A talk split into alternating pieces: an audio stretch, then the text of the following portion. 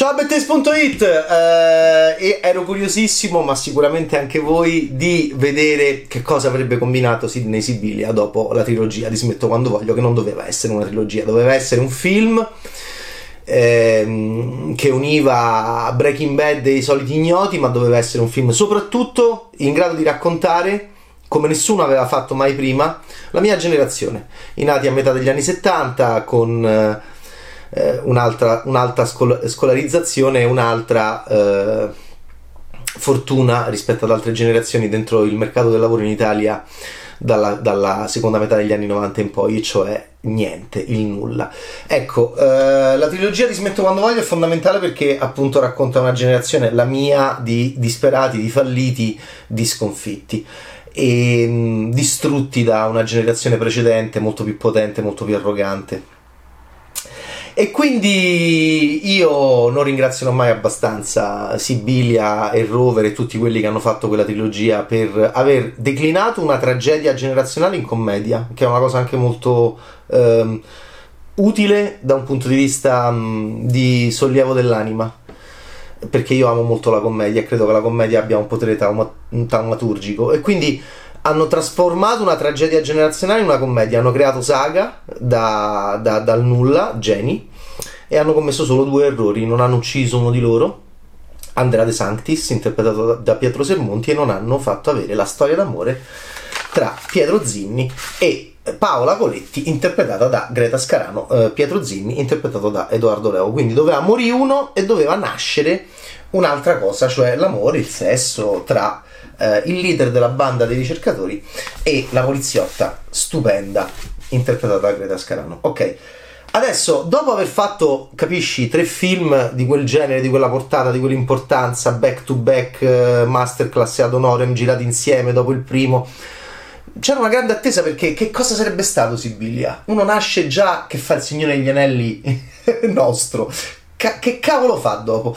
Ecco perché l'incredibile eh, storia dell'Isola delle Rose è un film molto interessante da vedere perché arriva dopo, uh, dopo un lavoro così editorialmente peculiare ed entusiasmante, mi permetto di dire, non solo dal punto di vista editoriale, cinematografico, come ripeto la trilogia di Smetto quando voglio allora arriviamo a questo film molto interessante al quale sto pensando da quando l'ho visto, cioè una settimana, praticamente ogni giorno. È un film che mi ha molto colpito e mi ha, mi, mi ha fatto molto riflettere. Allora, intanto, ehm, finalmente Sibilia diventa un regista in un certo senso normale, perché dopo questo inizio così anormale, Dopo, do, dove con un amico crea una piattaforma che non c'è nel cinema italiano. Ecco, L'Isola delle Rose sembra quasi la storia di lui e Rovere. Eh, è la storia di due giovani che vogliono creare di due, di uno, due, tre, c'è un po' ambiguità da questo punto di vista. Eh, è la storia sostanzialmente di Giorgio, un ragazzino, troppo ragazzino, fatto da Elio Germano, che ha, ora ha 40 anni, ma in questo film è un po' infantilizzato e secondo me è un errore.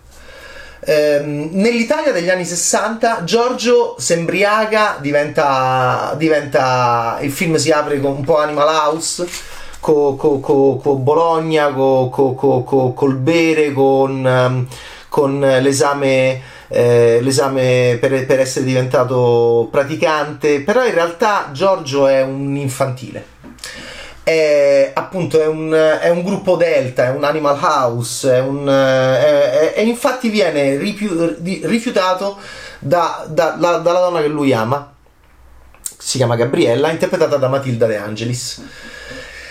Ha un amico, quindi è subito un film, è un buddy movie perché è un film che comincia a due, eh, eh, Maurizio interpretato da Leonardo Lidi e, e mm, e diciamo insieme questi due hanno un disagio che però sembra un disagio da commedia teen eh, d'amore. Eh, complicato sto film. Poi tutto questo è raccontato con dei flashback dopo che abbiamo visto questo strano italiano mh, mm, interpretato da Elio Germano infantilizzato anche nel look che va a uh, Strasburgo con una macchina buffissima che sembrano le macchine buffe che abbiamo visto nella trilogia di Smetto quando voglio Um, e, e, arriva lì con questa macchina uh, assurda e, e, e, e, al Consiglio d'Europa sta cercando di parlare con un, un alto funzionario a freddo, non ha la giacca, è una, una scena molto strana, un po' troppo artificiale per i miei gusti. E, e, allora praticamente comincia questo film stranissimo in cui si racconta la storia di questo ragazzino perché è, è di questo figlio ehm, che ha un padre e il padre avrà un ruolo importante che in questa Italia mh, molto eh, focosa e ehm, effervescente degli anni 60 eh, va, va, con l'amico Maurizio che è un po' appunto mm, non è nemmeno particolarmente simpatico Maurizio fa tutta una cosa con i calabresi che a me non mi è piaciuta tanto eh, quindi bisogna stare attenti a volte a fare la comicità cattiva che poi non diventi troppo cattiva e cioè spregevole.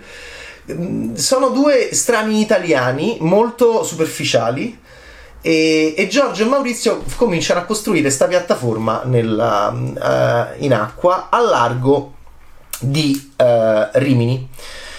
L'idea è che loro uh, la fanno al di fuori delle acque territoriali italiane Giorgio la fa per amore, cioè rosica, rosica perché Gabriella non lo prende sul serio, vuole farsi prendere sul serio, quindi diventa un film con l'atto del nostro eroe al fine di essere preso sul serio dalla, mm, dalla sua amata. Quindi è proprio un film in questo, una rom-com eh, molto esasperata e molto d'ambiente liceale.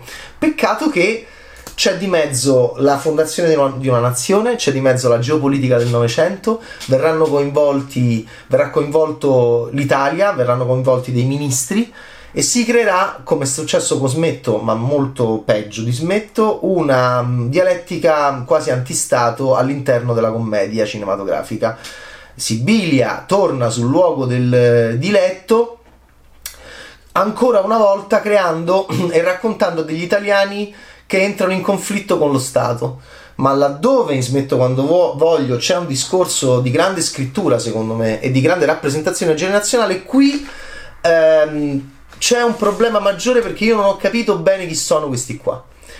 E perché dico questo? Perché laddove in Smetto è finzione, cioè si prende un dramma vero di una generazione, si leggono i dati, si va a vedere Treu, l'inizio del Cococò, io c'ero, l'inizio del precariato, i contratti di Coccocò, di Treu, mh, mm, governo, di, mh, mm, governo di centrosinistra Prodi, seconda metà, prima, prima seconda metà degli anni 90 e, mh, e, si prende un qualcosa di reale a livello sociologico e storico, ecco perché è, è un capolavoro proprio, smetto quando voglio, e lo, e lo, si riempie di fantasia. Qui loro hanno preso una cosa reale eh, eh, specifica, la vita di Giorgio Rosa, perché non hanno cambiato il nome del, perso- del protagonista, e, e, e, e, a quel punto provano a inserire altri discorsi che, che secondo me non è, emergono particolarmente bene. È un film, ripeto, molto complicato a livello editoriale. Perché? Perché eh, intanto Giorgio crea questa cosa che è molto fan fan fan, eh, è molto yeah, yeah, yeah, yeah, tutti a ballare, tutti molto superficiale, barchette, piattaforma, sì, lui e Maurizio Peraltro non viene particolarmente... Eh, mh, mm, il problema è il personaggio di Germano. Non viene particolarmente enfatizzata la sua genialità ingegneristica. Questo qui era un genio. Questo qui era un genio dell'ingegneria perché uno che va e, e aveva dei soldi, se tu me lo fai vedere figlio e non me lo fai vedere padre, invece era già, era già padre Giorgio Rosa e, e non era più figlio nella vita reale eh, ma tu lo chiami Giorgio Rosa però, allora o cambi il nome del personaggio, del protagonista, perché se no c'è un documentario molto bello mm, che potete trovare su YouTube del 2009 di Stefano eh, Bisulli e Roberto Naccari eh, sull'Isola delle Rose. Loro hanno fatto anche un bellissimo, un bellissimo mm, documentario sull'altro Fellini, su, sul fratello di Federico Fellini. Uh, il problema è questo, il problema è che tu non hai cambiato i nomi e fai vedere anche delle immagini di repertorio alla fine dove ci sono i veri Giorgio e i veri Gabriella facendo anche un revisionismo perché mescoli, cambi, metti un matrimonio dopo, prima. Vi divertirete a scoprire tutte le differenze tra il film e la storia reale di Giorgio Rosa. Ehm, che era... Che, e quindi io contesto, diciamo eh, questa è la storia di un costruttore. Tu fai vedere che costruiscono una, una, una piattaforma in mezzo al mare, ma sembra un po' um, casuale.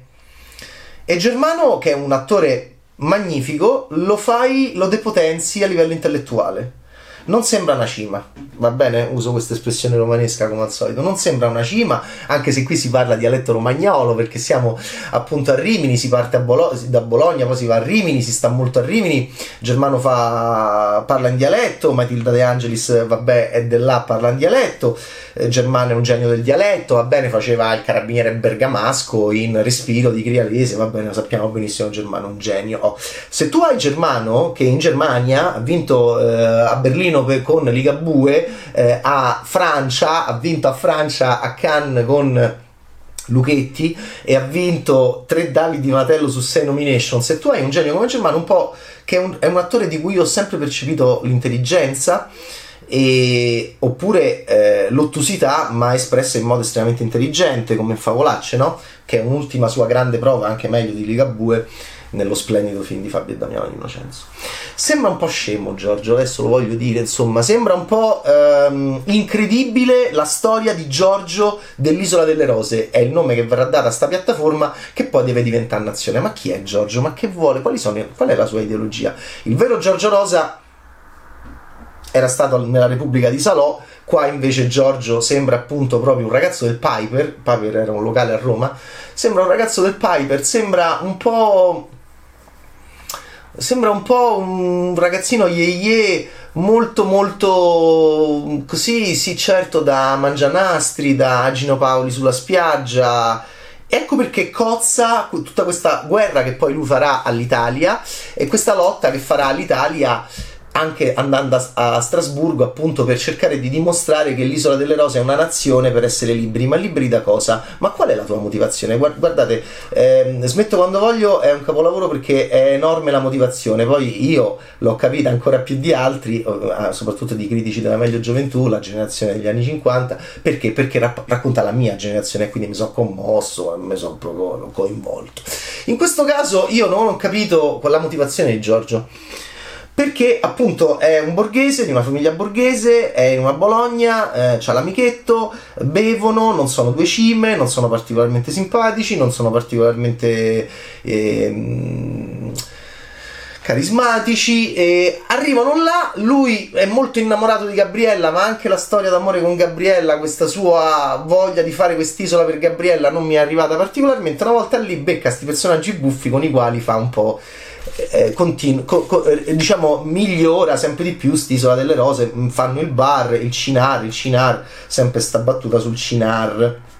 Arriva un tedesco, sembra una barzelletta, c'era un tedesco, c'era una, una, ragazza incinta, il tedesco si chiama Rudy Neumann, è interpretato da, da Tom Vlascia, eh, che era stupendo in Trono di Spade quando allenava Arya Stark a diventare assassina e, mm, e a perdere la sua identità e, e Leonardo Lidi è Maurizio eh, e eh, Violetta Zironi è eh, questa ragazza madre che arriva.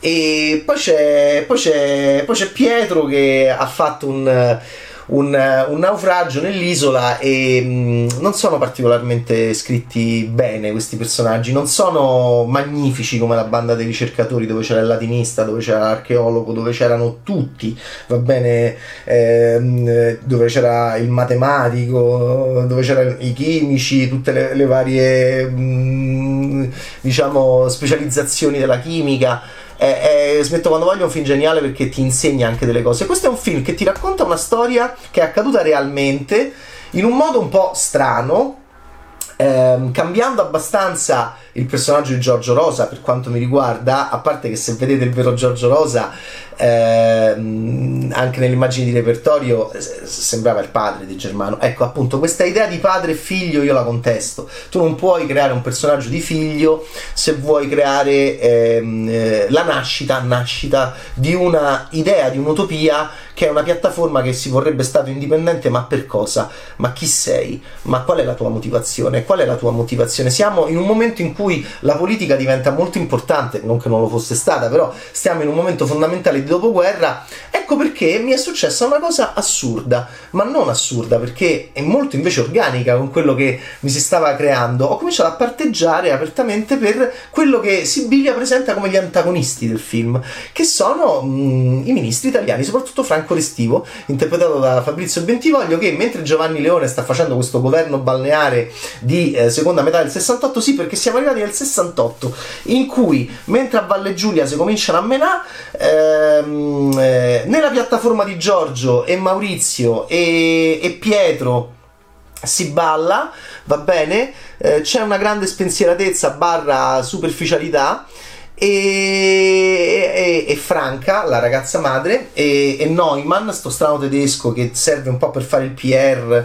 per fare pubbliche relazioni e vabbè.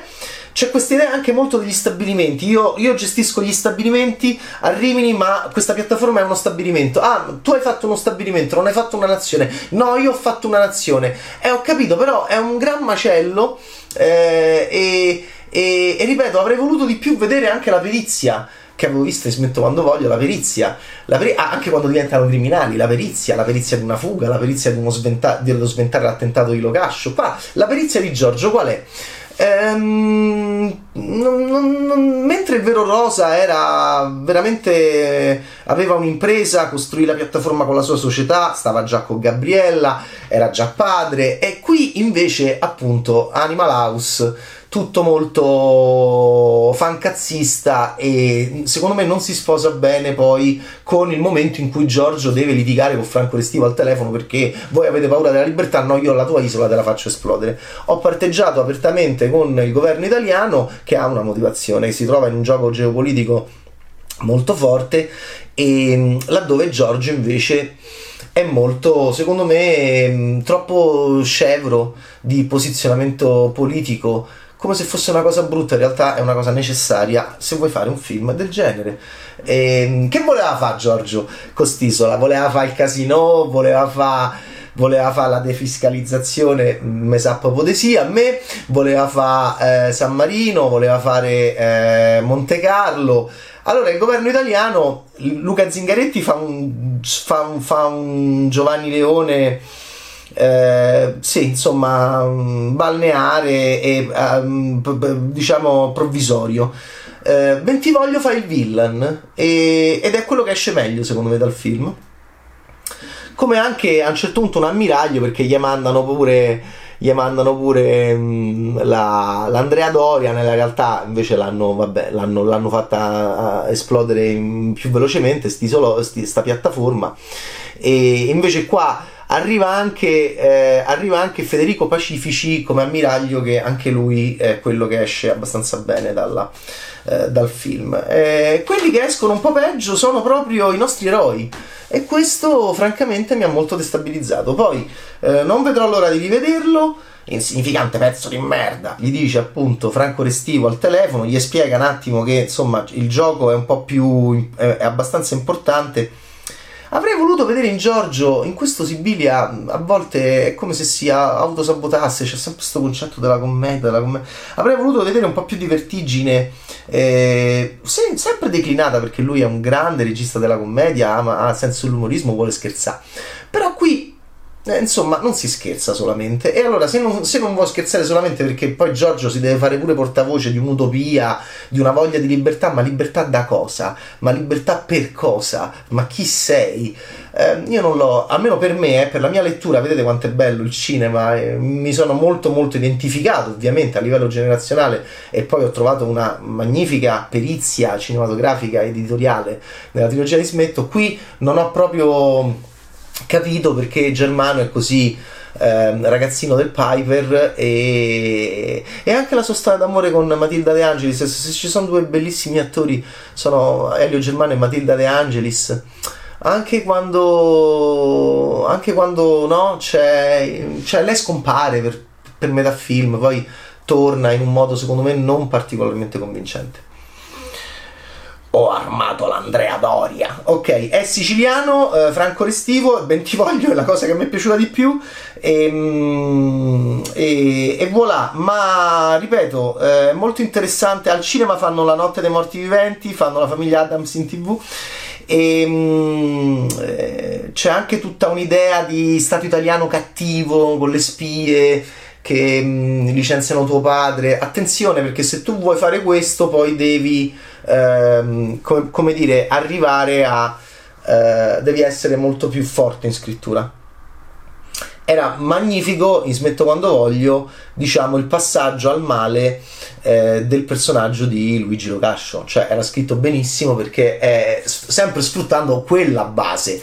No, quella, quella, quella, una volta che tu trovi la, la proprio la, la base drammaturgica che è eh, iperscolarizzazione, Stato che decide, Stato che decide tempo, provvisorietà, sfiga, sfiga generazionale, decidono, ok, non eh, ti ipo, sei iperscolarizzato, ti ipo impieghiamo, creando tutto un, il disastro che ha coinvolto la mia generazione, di genitori anche molto fragili.